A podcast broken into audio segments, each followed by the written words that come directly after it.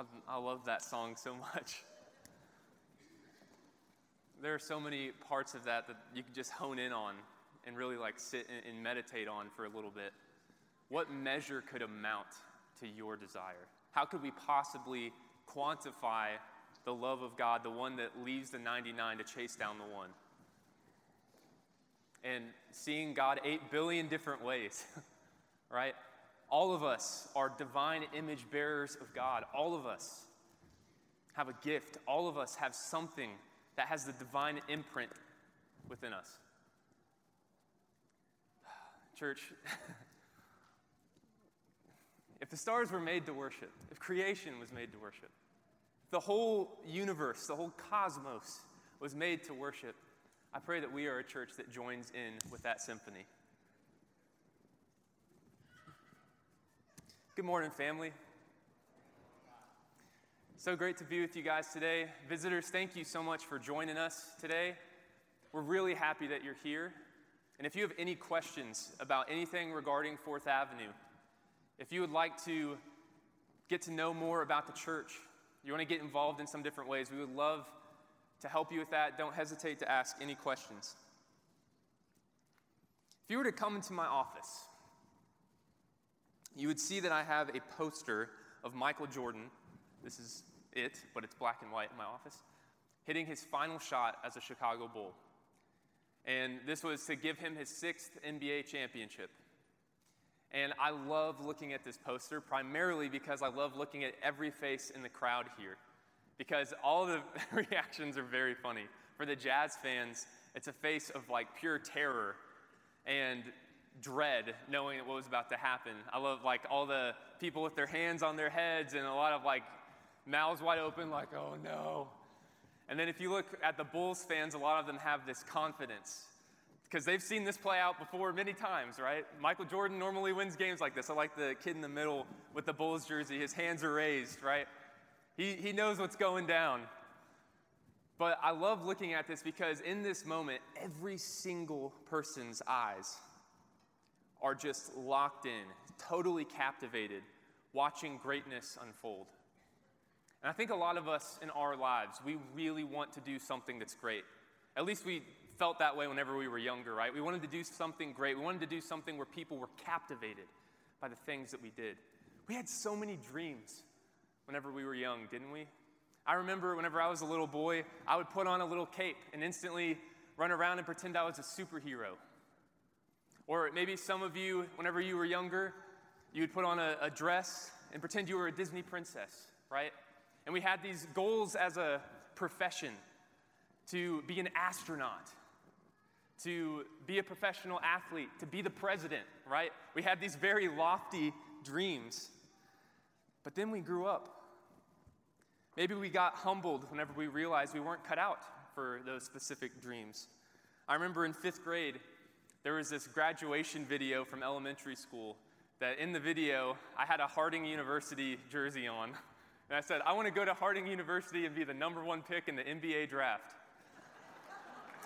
Those two things are incompat- incompatible, young Kyle. Uh, also, incompatible is my skill set to get there. uh, so I realized that that was not going to happen for me. But I think once we figure out that we're not going to hit those dreams, once those dreams fade for us a little bit, we begin to start settling for ordinary. We don't see ourselves as much like Michael Jordan anymore, but we see ourselves as one of those faces in that bigger crowd, right? That there's really nothing that significant about me, or that God can't or doesn't want to do much through me. I'm ultimately a forgettable person. I'm a mess. I'm basic. I'm completely ordinary. Whatever narrative we want to say about ourselves. But is that really true? We're going to dive into that a little bit more today. Today, we're continuing our series, Church on Fire, looking at the book of Acts and how spirit empowered people of God took the good news of Jesus to the world. And where we left off was the Spirit of God had fallen on thousands of people at Pentecost. And there's this community of deep love forming. The apostles are doing these signs and wonders and teaching people the scriptures and how Jesus is the fulfillment of those scriptures. And in, in chapter 3, we see a specific example of Peter healing a lame man. And in that moment, there's a huge crowd that starts gathering around, and he sees it as an opportunity to preach the gospel, and he does. And he talks about how Jesus is the fulfillment of Scripture, and he, he's encouraging everybody to repent. And that sets the scene for chapter 4, which is where we'll be today, Acts chapter 4, beginning in verse 1. It says, The priests and the captain of the temple guard and the Sadducees came up to Peter and John while they were speaking to the people. So these individuals here, these are all like the Jewish authorities, many of which had a direct hand in crucifying Jesus. They were greatly disturbed because the apostles were teaching the people, proclaiming in Jesus the resurrection of the dead. They seized Peter and John, and because it was evening, they put them in jail until the next day. So they were feeling very threatened here. But many who heard the message believed. So the number of men who believed grew to be about 5,000. And the word men, the Greek word men, it can literally mean men or it can mean people in general. So whether that number is 5,000 total men or 5,000 including women and children as well, I don't know. But the point is that there is a lot of traction gaining with Christianity at this time. And in verse 5, it says, The next day the rulers, the elders, and the teachers of the law met in Jerusalem. Annas the high priest was there, and so was Caiaphas.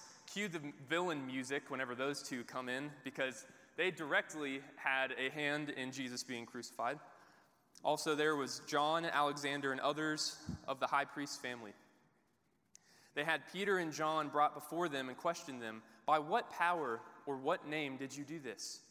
Then Peter, filled with the Holy Spirit, said to them, which I love that detail there, reminding us Peter is filled with the Holy Spirit and rem- reminding us really who the main character of Acts is, right? It's not Peter or Paul, it's the Holy Spirit. And Peter says, Rulers and elders of the people, if we are being called to account today for an act of kindness shown to a man who was lame and are being asked how he was healed, then know this you and all the people of Israel, it is by the name of Jesus Christ of Nazareth, whom you crucified, which again, that's literally true for the people he's talking to, but whom God raised from the dead, that this man stands before you healed. Jesus is the stone you builders rejected, which has become the cornerstone. And as I mentioned a couple weeks ago, comparing Jesus to a cornerstone is very exalting because the cornerstone is the most important stone laid in a structure it's foundational, it supports the rest of the structure. So, how foundational is Jesus? Peter gets a little bit deeper into that in verse 12. He says, Salvation is found in no one else, for there is no other name under heaven given to mankind by which we must be saved. There is no salvation apart from Jesus. This would have really hung up those he was talking to because they were self righteous and believed that they were in great standing with God. But Peter is kind of arguing otherwise. Unless you believe in the name and the authority of Jesus, you're not in great standing with God. And that doesn't go over too well for the disciples at that time.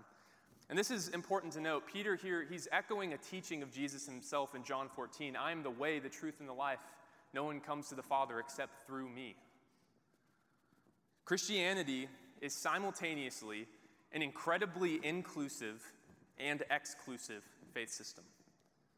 We are inclusive and that as the church, as people of God, we are to love people like Jesus. We are to welcome all people and love all people deeply. Even if they're the worst of sinners, even if they're our greatest enemy, right? That's, that's radical teaching.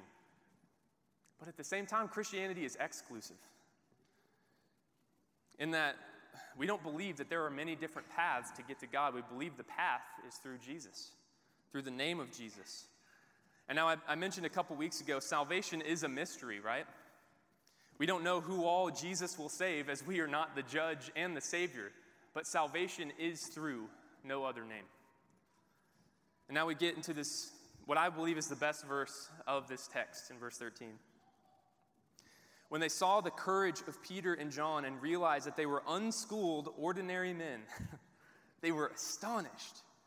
And they took note that these men had been with Jesus. This verse is amazing. These religious elites, they were shocked, astonished by the actions and the teachings and the courage of these unschooled, ordinary people. I mean, Peter and John, they were not trained in the scriptures like the Sanhedrin were, the Jewish authorities. They were just your average blue collar kind of workers. They were considered nobodies by the Sanhedrins, but these nobodies created some big problems for the somebodies. And we're going to come back to this verse a little bit later, but maybe some of you today, you don't really feel like you relate much to the ordinary. Maybe you feel a little more extraordinary. Maybe you relate more to the elites of this day, that you feel like you are the somebody. And my encouragement to you, if any of you feel pretty self important today, is to never dismiss the people that you think are ordinary. I know of somebody in ministry that talked about how he hates it whenever church members would come into his office and either tell him why he was wrong about something he taught or offered constructive criticism. He just kind of felt this desire whenever they'd come in and do that. He didn't do this, but he wanted to. He's like, he wanted to point to the degrees on his wall, be like, talk to me when you get one of these, sort of thing. And I pray for myself, I pray that for all of us, regardless of the field that we're in, that we do not have that sort of mentality.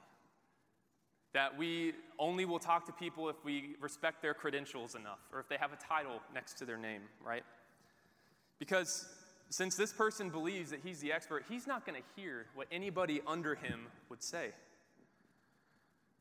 And I think if we do that, if we dismiss people who are under us, we very well may be missing the movement in the words of God. And I'll tell you one thing that helps you value every single person's voice, even if they don't have prestigious degrees, is whenever the average person that's supposed to be under you comes in and they're right. they're right about something. That's a very humbling thing. So I pray that all of us really pay attention to the people that we consider ordinary or less than us. Maybe even particularly pay attention to children and the poor and the marginalized because God loves speaking not only through the ordinary, but also those who are seen as less than. And I, that makes me think of 1 Corinthians 1, where God says he chose the foolish things of the world to confound the wise.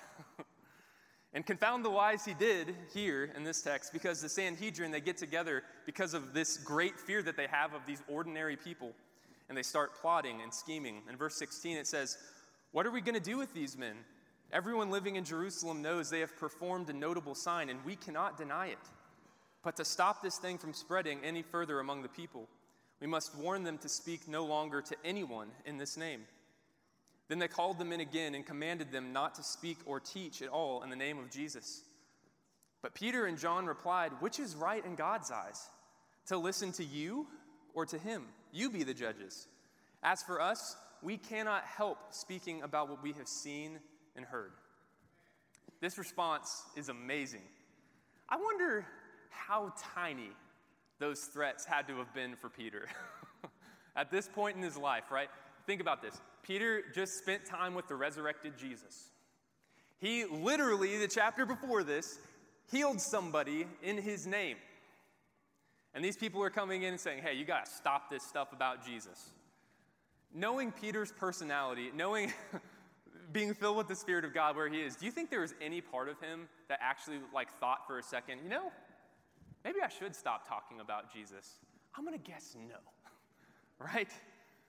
He is convinced about Jesus after witnessing and being a part of these powerful things. There's no way he's going to do this. That's why he says, I cannot help but talk about Jesus do whatever you want. Like, what, what threats can you give to me? Am I going to listen to you or am I going to listen to God? I believe, church, that once we really know, like truly know, experientially know the goodness of God, the goodness, how the gospel is actually good news for our lives, nothing else really matters in comparison. And then this little section ends in verse 21. It says, After further threats, they let them go. They could not decide on how to punish them because all the people were praising God for what had happened. Luke does a really good job of this in his Gospels and in Acts. He shows this mixed reaction, right? Some people end with praising and worshiping God and turning to God. Some people get angry, start scheming, and want to punish people. And that's a thing that we see today.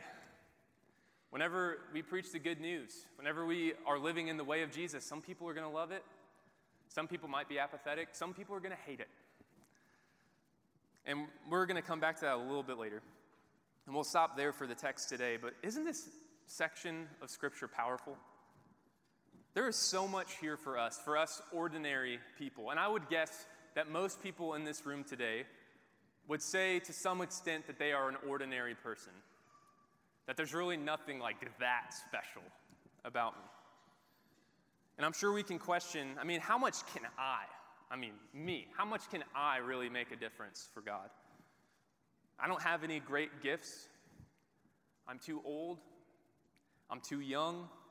I don't have enough experience. I don't know what to do or say. I'm not trained in this. I'm not a good communicator. I'm just a stay at home parent, right? I don't have that powerful story, that Damascus Road prodigal son sort of story in my life. Is my story really that powerful for people? I think whenever we say these things about ourselves, what we're doing is putting a limit on how much we think we can actually make a difference for God and His kingdom. After reading this text today, though, I don't think ordinary is an excuse. I think those excuses are honestly rubbish. Because what we clearly see today is that God loves working through ordinary people. And really, that God makes the ordinary extraordinary. Let's take a step back for a second, okay? Let's look at Jesus' ministry. Who were the people that Jesus picked to be his disciples? Let's just take a small sample size. Peter, right? He was that blue collar, average Joe sort of guy that had a little bit of a temper. Look at Matthew, a tax collector, somebody who was despised by his community. Look at someone like Mary Magdalene, who had a terrible reputation and had demons in her that had to be exorcised by Christ. Like, Jesus isn't out here choosing the Michael Jordans of the time, right? He's choosing ordinary, if not broken slash marginalized people. And also notable is many people thought Jesus was ordinary in his life. Whenever he's preaching in his hometown, people are just like, Isn't this Joseph's son? Isn't this Mary's boy? Like, little Jesus is doing? No way. They couldn't believe the amazing things Jesus was saying and doing. And like Nathaniel, can anything good come from Nazareth? Right? Can anything good come from where you're from?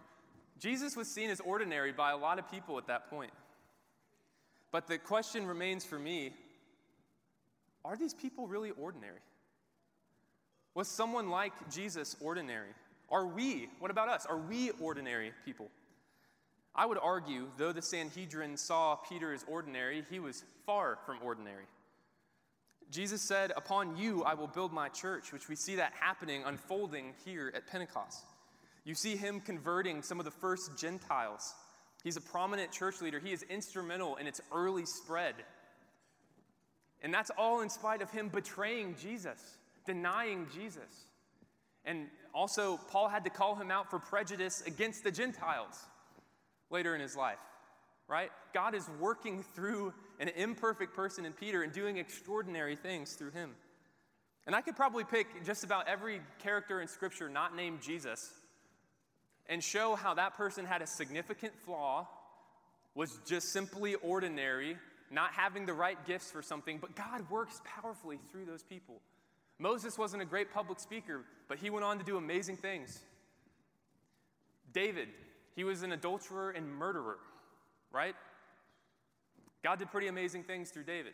Now, I know he's not as much of an ordinary kind of person because he was the king, but Still, he's doing amazing things through broken and ordinary people. And through the Spirit of God, what may have been a pretty ordinary life for these people turned extraordinary. And that means the same thing for us. Whenever we are filled with the Spirit of God, we should check our ordinary at the door.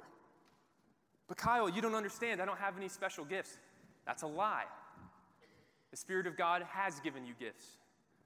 They may not be the ones that people notice and are more aware of. You may not even be aware of what those gifts are, but you do have gifts. And they're important gifts. But Kyle, you don't understand what I've done. You don't understand my story. You don't understand what I've been through or how much of a mess I am. You're right, I probably don't. But I can tell you that doesn't matter in regards to whether God can work powerfully through your life. Because we have the same power that breathed life into all creation. The same power that instructed the seas how to flow and where to stop. The same power that moves tectonic plates and mountains and tells them to sit where they are. The same power that is, the respons- is responsible for all the healing and the miracles in Scripture and in our lives. The same power that rose Jesus from the dead, right? That same power is living in you. So, church, we are not ordinary. So, those excuses like David and Sarah of saying, I'm too old, or whenever people were looking at David as he's about to fight Goliath, it's like, no, he's too young. Or whatever excuses, whether that's your trade, well, I'm just an accountant. I'm just, I don't know why I pick on accountants.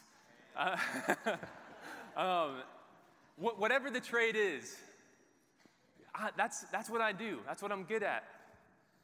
Or whether it's I've done too many horrible things or I'm too messed up for God to do anything through me. Whatever excuse it is that we like justifying why we are not sufficient enough for God to do powerful things through, that needs to be totally destroyed today, church.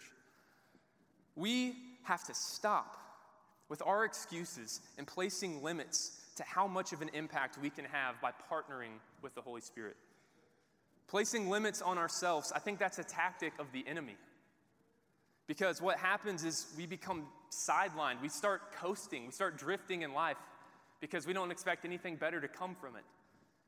But the ultimate reality is there is no life, or there is no limit to a life empowered by the Holy Spirit. There is no limit at all to what a spirit empowered life can do, church. In Christ, we are more than conquerors, right? We're not just conquerors, we are more than conquerors. Jesus didn't die and rise and give us the Holy Spirit for us just to go back to these old narratives and the old way of living, right? Our old self is crucified. We are given a new identity in Jesus to not fall back into fear or to not just coast through life and drift. We are given a powerful and abundant life. So let's start living like it. And that, that's not just y'all, this is me. Let's, as a church, start living like we have the power of God inside of us. There are so many ordinary people throughout history that because of their faith in Jesus, because they're empowered by the Holy Spirit, they have done amazing, amazing things that have helped change the world. One such example of this is Rosa Parks, who was a devout Christian before she became a, a big name. And before she was big, she was a seamstress. That was her job. I'm sure there's not tons of publicity around being a seamstress at the time. But because of her commitment to Jesus, her devout beliefs as a Christian, and her love of justice, because she refused to give up her seat on the bus, she has forever changed the history of civil rights for the positive. Thinking about someone like Corrie ten Boom, a Christian who was a who, whose family was in the business of watchmaking and lived during the time of Nazi Germany. She was in Holland. And her story is fascinating. But she helped save over hundreds, hundreds of lives by providing refuge for Jews who were trying to escape. And ultimately, her family was caught and they were put into work camps, and some of her family died in those camps. And she was able to afterwards forgive those people that harmed her family, and she created rehab centers for people recovering from the Holocaust. This is a watchmaker, this is a business person, right? And th- those are some high profile people, but on a more personal level, I think about some of the missionaries I lived with in Mozambique the Howells and the Westerholms and the Smiths, their families. They did amazing things. They, they are probably considered ordinary people by most of the world. But they had this conviction in their heart to see God's kingdom come to this earth. And so they went somewhere where there wasn't much of a, a gospel presence. And they, they have planted dozens and dozens and dozens of churches. And over a thousand people, this is a conservative estimate, I don't know how many, at least over a thousand people have come to know Jesus through their work. Or I think about even more on a personal level for me the stay at home mom that with one sentence, one word of encouragement, forever altered my life to make me want to pursue Jesus more. These are just a few examples, church. People deemed ordinary by the world. Because of their deep rooted love for God, though, They have forever impacted other people or the world on the whole in a dramatic way. But even if you don't change the world on that level, right? Regardless of your life stage, regardless of your gifting, you can be faithful where you are today and do extraordinary things through the Holy Spirit. You can encourage those who are broken in spirit. You can speak truth into somebody's life who needs it. You can give other people the radical gift of being fully present with them. Not distracted by phones, not distracted by emails or work or anything else, but just being present and being a listening ear. You can help radically change people's lives around you because the Spirit of God is inside of you. And like the reaction we see from the crowd in response to God's work through Peter, stepping out in boldness, right, with the good news and speaking of the life altering, life changing love of Christ, this helps people draw closer to God, draw nearer to God. And that power, it's not with ourselves, but through the extraordinary power of God within us.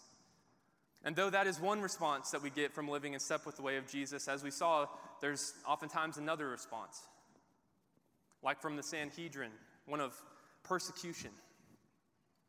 And we're going to talk more about early church and church persecution in general next week. But if you are radically loving other people and you are walking in step with Christ, you are going to be threatening a lot of people's way of life. You're going to be causing some problems. You're going to make some powerful people frustrated. You're going to make some religious people frustrated. But when you do, remember this the words of Jesus in Matthew 5 Blessed are you when people insult you, persecute you, and falsely say all kinds of evil against you because of me. Rejoice and be glad, because great is your reward in heaven, for in the same way they persecuted the prophets who were before you. Just as Peter and John faced threats and jail time for what they believed here, for their spirit empowered work, whenever you face persecution because you are aligned with Jesus and you are radically trying to love people in the way that Jesus loved, and you're facing resistance and persecution, that means you're probably doing something right. Whenever this world is addicted to darkness, the Holy Spirit is kind of a therapy. The Holy Spirit is the light or the healing that begins to break into that darkness. So, whenever we do that, you can expect there to be a resistance. But whatever resistance we face, church, whatever the cost, it is worth it for our King. So, this morning, if God gave you the gift of whatever your trade is, maybe that was to give you a mission field. If God gave you a hobby or a passion, maybe that was to help you build bridges with other people who share that hobby and so you can show them the love of Jesus. Maybe you're experiencing or you have experienced a, a past of hardship and you might question God, why did you let me experience the stuff that I did? Well, maybe you experienced that past so that you can help give somebody else a future. Maybe if you're just now starting to feel this conviction in your spirit, or this calling, or this purpose in your life right now, and you're frustrated as to why you didn't feel this whenever you were younger. Well, maybe that's for such a time as this.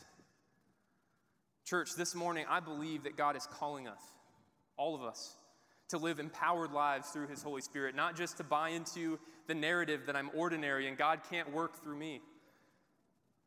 Let's sit with the Lord today and really ask some questions. Ask God, what do you have for me in my life? Who or what in my world can I influence for Jesus through your Holy Spirit? And I'm sure many of us in here today have stopped trying to dream big because of the limits that we have put on ourselves. But I pray that this morning we step out in boldness. And let's get a God sized dream. As a church, as an individual, let's get a God sized dream, a dream of how in our individual lives, how we as a church can radically impact our peers and our community and our world for the sake of Christ. And maybe you can already feel a dream coming in your heart right now. And maybe God is going to reveal to you what dream He has for your life. But if we're asking for God to give us that dream and to work powerfully and mightily through us, I know He will deliver. I know He will show us that way. I just pray that we have the heart that is open and the eyes to see it. Because God wants to do something amazing through us, church. Each, each of us as an individual, but as a whole body of believers as well. I really believe that. So let's dream together. Because there is no limit to what a church empowered by the Spirit of God can do. And if you have any prayer requests today, if there's anything going on in your life that you need prayers for, if there's something hard in your life, if, if you're wanting some prayers and some help and guidance in navigating whatever dream or whatever conviction you might be feeling, or you're wanting to hear from the Lord in that way, then I'm going to encourage you to go around the room and pray with any of our prayer leaders and our shepherds. If there's something you want to pray about in terms of something that's a celebrating thing, you can do that as well. And we're going to have a baptism here in just a second, too. So if uh, water's going to be running, so if you want to keep that train going, we can do that as well. but whatever, whatever the need is, whatever's going on in your lives this morning, please do not hesitate to, to pray with somebody about them. And you can do that as we're singing this next song. Lord, we thank you so much for your Holy Spirit. I mean, your Spirit is the greatest gift, and it has forever changed us. And we're thankful for partnering with you and your mission. And, and Lord, I pray that you convict our hearts, that you give us your dreams, that you help us be a church that is lifting up your name to the world, not for the sake of making our church's name bigger or anything like that, but for your name alone to be raised. And Lord, I pray that you help us move past these excuses that we have. That I'm too ordinary. Lord, I pray that you convict us and give us your boldness and your courage and remind us that your power is within us. And I pray that you help us to become aware of this power, tap into this power and help us live by the Holy Spirit in everything we do. Whenever we're in the checkout lines, whenever we're in traffic, Lord, help us. Empower us to walk in step with Jesus. And help this church extraordinarily move in this community and in this world. we pray that many people come to know you through our lives. we pray all this in Christ's name.